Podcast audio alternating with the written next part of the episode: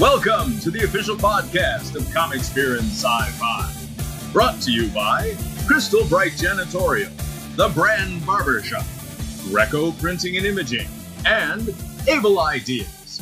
Before we get started, make sure to subscribe to this podcast and follow Comic and Sci-Fi on all your favorite social media apps.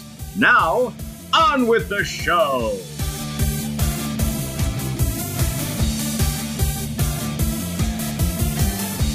Hey, this is Mark at the Motor City Comic Con. I have a treat for you. I am here with legendary actors William Daniels and his beautiful wife Barney Bonnie Bartlett.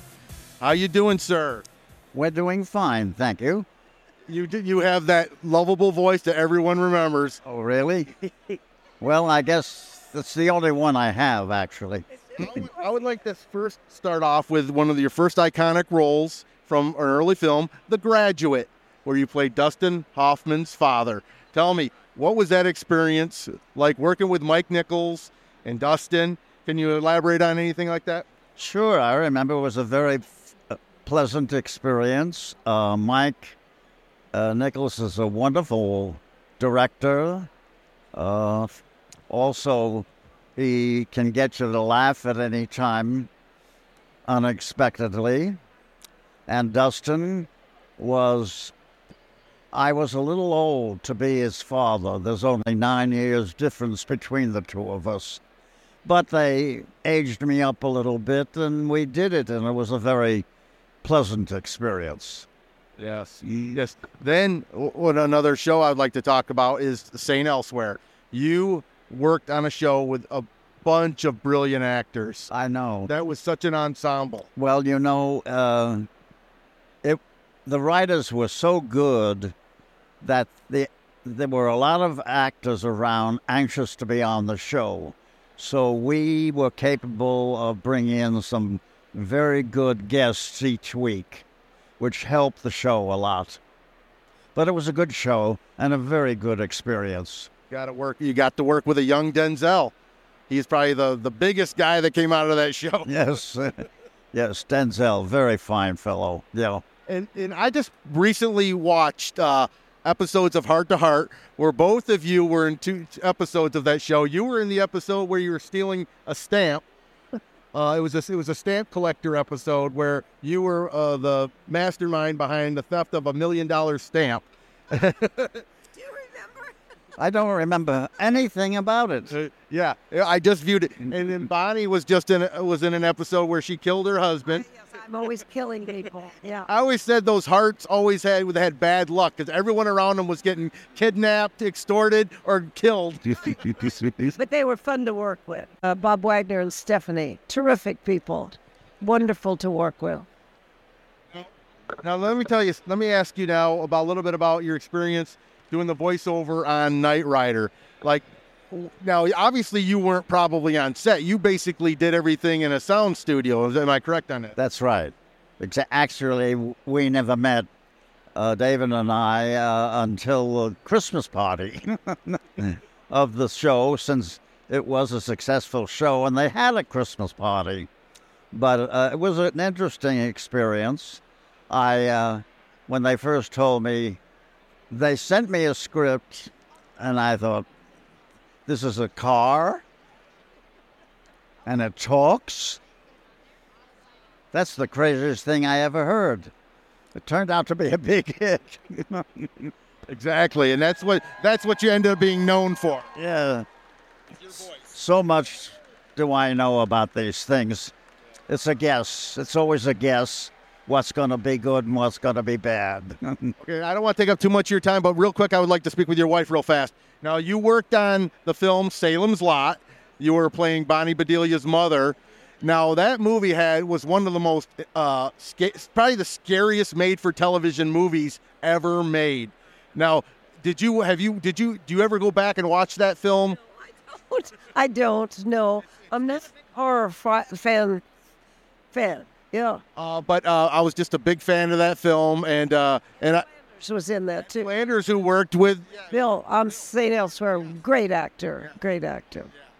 were really joyous times. The 70s had been a great time to be working in Hollywood. Yes, it was. I was I was very lucky because we moved from New York uh, in 1973, and I had been raising two boys, and Bill had been working in the theater, and I, and we came here, and I I never thought I'd work, and I never stopped working. When I I, I just fit in. I was already 45, but I just fit in everywhere, everywhere. You know, I have a book. You want to? I'll push my book. This uh, this is a card, and it's uh it's a book called Middle of the Rainbow. It's just out, and uh, yeah, check on that. So it's a good book.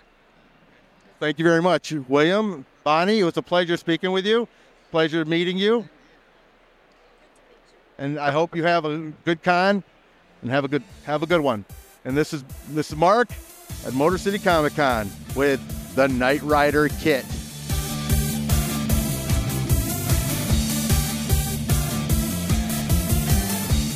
Hey, it's the Bradcast, and I am at the Motor City Comic Con 2023 Spring Edition, and I am here with Danny Jacobs. Danny, how are you? Hello, I'm great. How are you doing?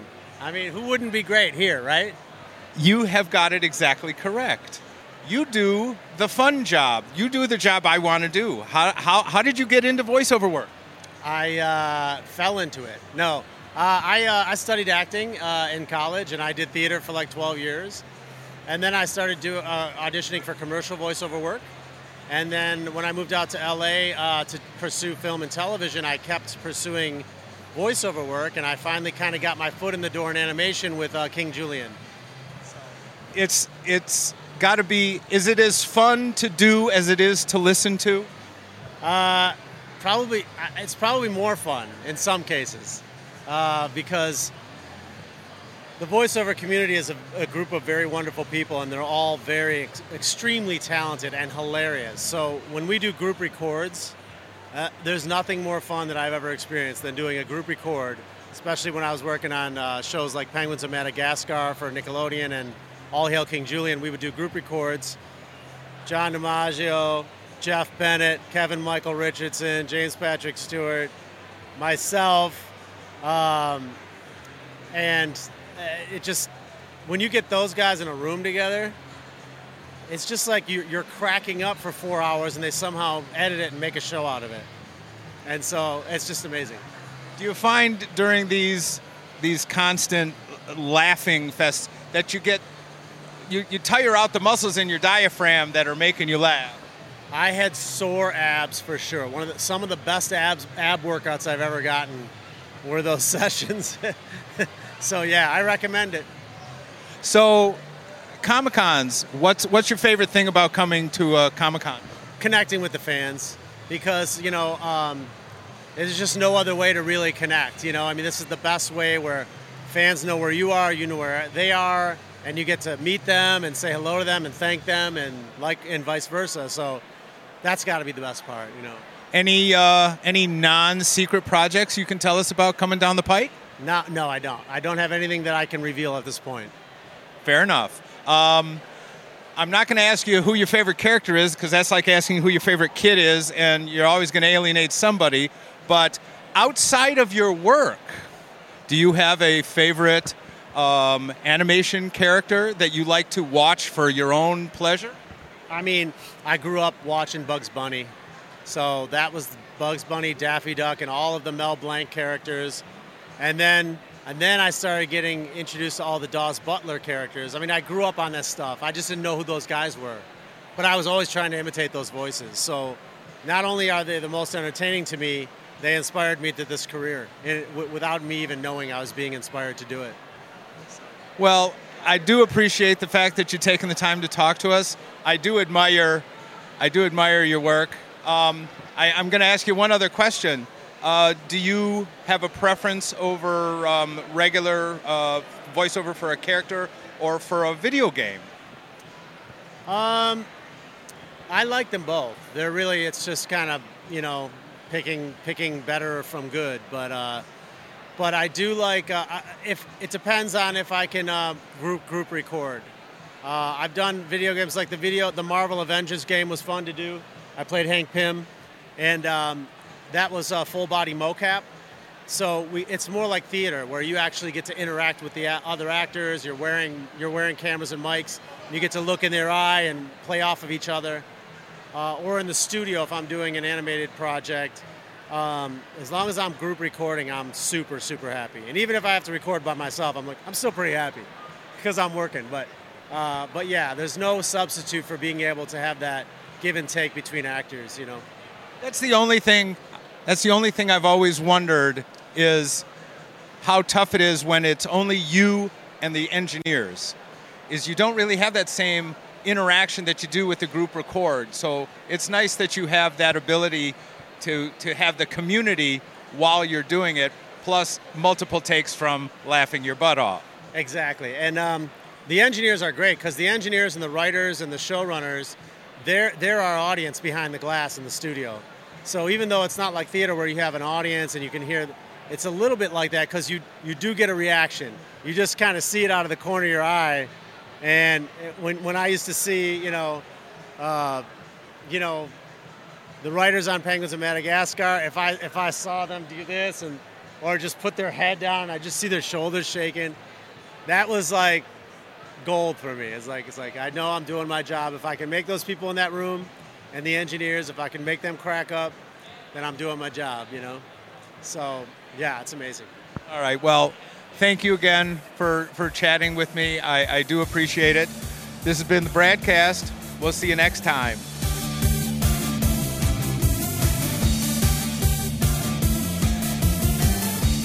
Tony, Yes, sir. thanks for coming to Detroit. First of all, you having fun here at the Motor City Comic Con? It's quite it's quite a thing. It really is, yeah. And I'm happy to be. I'm really and I just was talking to a, a Red Wing fan and I told him that I was talking to Chris Chelios last night and he went big, so I'm I'm in over here. I know what to say. That's awesome. Now, how did you get Taxi? What does it mean to you to have landed that series? Well, you know, I I uh, I was a prize fighter, and uh, I had a fight on a Friday night. I broke my hand. I was in a cast and a big black eye. I won the fight, but I got beat up. I got beat up a little bit, and my and uh, by some miracle of miracles, that Monday I ended up in Jim Brooks, James L. Brooks's office, who was casting uh, was auditioning Mandy Patinkin for Judd Hirsch's part for the part of Alex, and I went in and they sent me in and, and it was the part was written for an Irish heavyweight named Phil Riot. and so they saw me. I had a cast on my hand, a bloody a black eye. I, I looked like a fighter, and I got the part somehow. that, that's really what happened. Is that one of the greatest ensembles in the history of television? I, I, I really do think so. I think uh, I think you know there there were pol- politics involved in the fact that it didn't last any longer than five years. But you know, the other day, I I've been dating a girl and she likes Taxi, so I said, nah, I don't, come on. I don't. She put it on. I watched 19 episodes. I couldn't stop. I just said, oh, it's so good. Let me see another one. Oh, you know. So I really think highly of the show. And you know, it's one of the greatest groups of friends. We still see each other. We all we get together on a Zoom every month. We uh, whenever we I played uh, the Carlyle last week in New York City, and uh, Chris Lloyd and his wife came. Judd and his wife came, and then Carol met us. And we we met on Sunday, and we were on Columbus Avenue at my friend Manny's place, and um, they took a picture, and it got like ten thousand views. People saw crazy over it. So yeah. It's just a great group of guys, a great, great group. But I just love them so A lot of actors would kill to land Taxi. You follow up Taxi with Who's the Boss? Come on, one-two punch. I was pretty fortunate. Yeah, it's a pretty fortunate run, that's for sure. And you know, you're right about that. You know, Hollywood, uh, it's based on peop- new people. It's based on people getting a break, but not everybody gets a break like Taxi. That's the difference. And I think, you know, I'm really grateful for that. And and just to be to be proud of being part of that. You know, it's something that I'm really proud. of. One more question. Sure. I'm watching Friends. Phoebe talks about the Elton John song. They're like the Tony Danza song. She sings it. Did you see that? What was your reaction? Well, you know, that's been going on now for a long time. And, and you know, as you know, recently Elton John actually sang it with Tony Danza in the lyric.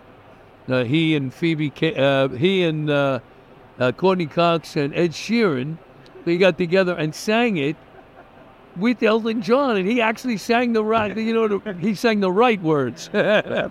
so it's been a long. This thing has been. Uh, it's been it's it's it's kind of crazy that you know it, it became such a big thing you know because if you remember like you say phoebe they say uh, she says my favorite love song is that that song about the guy from who's the boss and they're like what are you talking about so it's pretty cool it's really Well, thank you for your time and congratulations on your career. Absolute pleasure meeting you. you got a good looking cameraman I, I'm showing her the ropes. so. thank you very much. okay guys Appreciate it.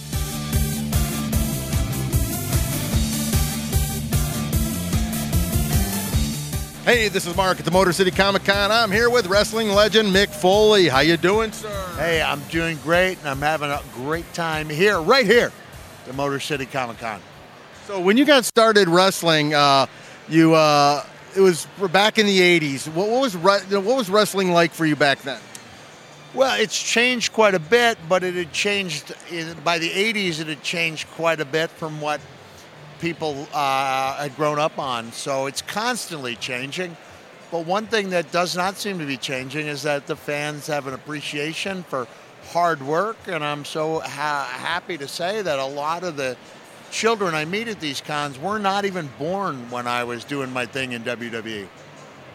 So you're primarily known for three main characters: Cactus Jack, Mankind, and Dude Love.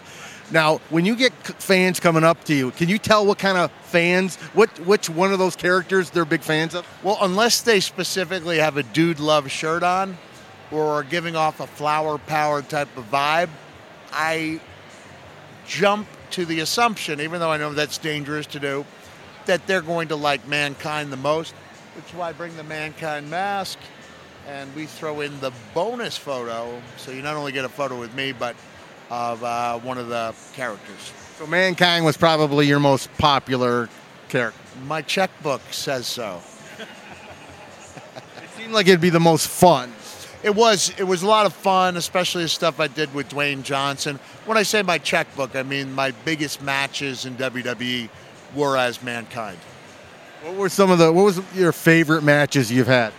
Well, uh, we're coming up on uh, uh, anniversary of uh, one of the matches I had, Dude Love and uh, Stone Cold Steve Austin. That was May 31st, 1998. So we're celebrating 25 years. And June 28th, 2023, we'll be celebrating the 25th anniversary of The Cell. So those are two of my favorites, and it's cool that we have anniversaries that coincide with them. Do you ever show up at the at the latest like events uh, for the the the, the wrestling uh, um, competitions or anything like that? Do you still show up? Uh, the last time I went to uh, an event was when I was asked by Stacy Keibler to induct her into the WWE Hall of Fame. That was a lot of fun. Prior to that, I had gone uh, to a SmackDown event for The Undertaker's retirement. So uh, I've, I've made, I think, three WWE appearances in the last four years, but you can catch me every Sunday night as one of the hosts of WWE's Most Wanted Treasures on A&E, and that's a lot of fun, and it's been very gratifying. Well, we don't want to take up too much of your time, Mick. It was a pleasure speaking with you. Thanks, man. Have a nice day. And this is Mark at the Motor City Comic Con with the Legend.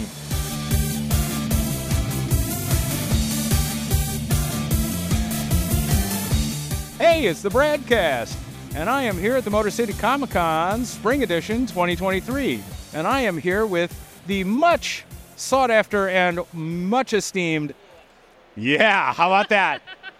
Author of the Journey Mission series, Holly Ash. How are you, Holly? I am doing great. How are you? I'm doing fine. Good. Um, you have uh, some three books in a series, and I love the premise. Why don't you tell us about it? Sure. So it's kind of got like Star Trek vibes, but it's underwater. So we're talking submarines and underwater colonies. And each book in the series follows the female led combat team on one of their missions.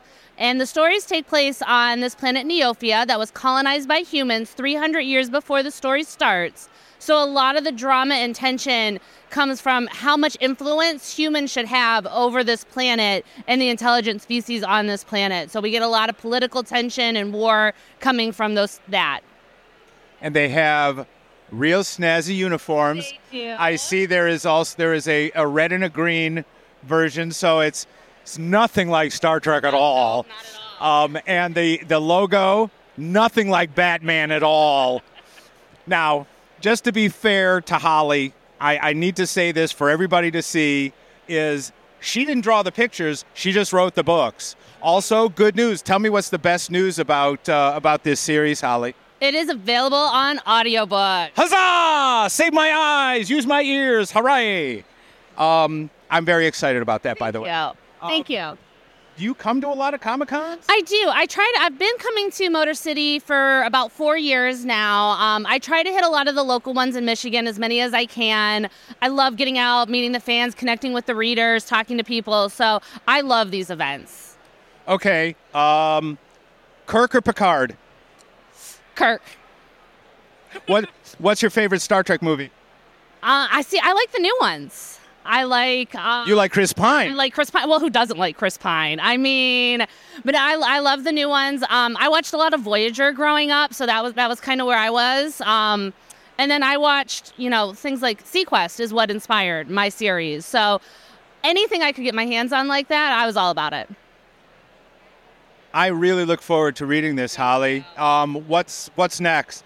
What's next? Um, I have one more book in the Journey Mission series that I'm hoping to get out next year. Um, and then I'm working on another trilogy with a widowed mom main character in a sci fi. We don't get to see that a lot. Um, with a bubble co- um, colony looking at pollution and memory loss and a lot of things to play with there and a lot of family dynamics in that one. Pauly Shore Bio-Dome inspired? Maybe I've not actually watched that. I'm aware of it. I haven't seen it. I've read it. So You're in. do some research. Your instincts were perfect. Sorry, Mr. Shore, but really.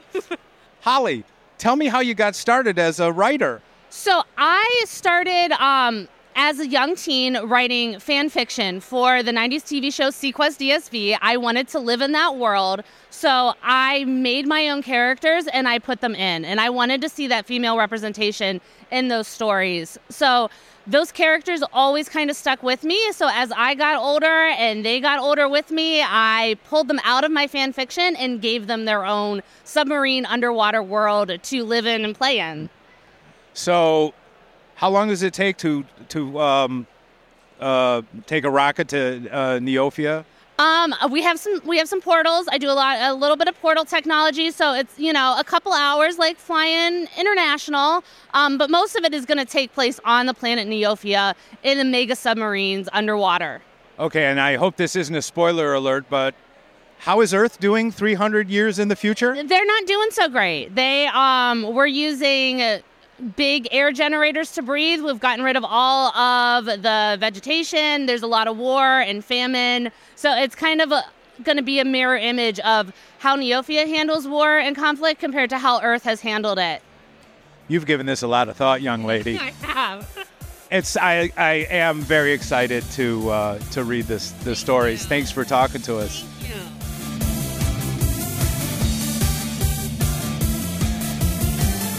That's it for this episode of the Comics Beer and Sci Fi Podcast. Thank you for listening, and we hope you'll join us next time.